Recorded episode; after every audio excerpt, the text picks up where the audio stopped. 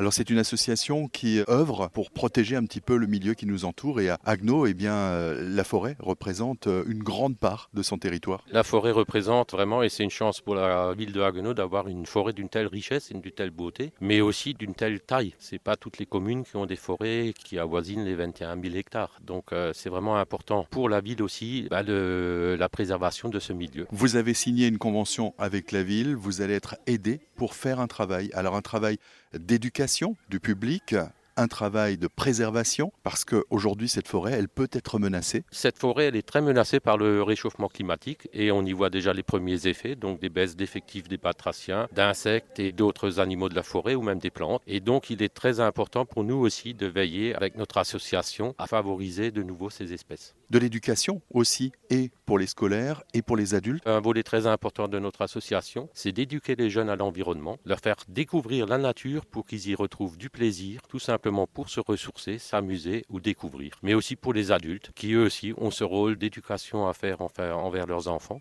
Et donc il est important aussi que nous accompagnions tout ce public et nous leur offrons la possibilité de découvrir ce milieu. Vous êtes une association a besoin de membres. Aujourd'hui, est-ce que vous êtes assez nombreux pour mener ces missions? Alors nous sommes actuellement un peu plus que 80 membres. Naturellement, des membres, on en a toujours besoin, surtout ceux qui peuvent se libérer facilement et donc des membres qui ne sont pas toujours encore actifs au niveau professionnel. Mais c'est vrai que nous avons toujours besoin de membres. Plus nous serons de membres, plus aussi nous pourrons réaliser des projets de restauration ou de lutte contre les plantes invasives. Comment est-ce qu'on contacte votre association ?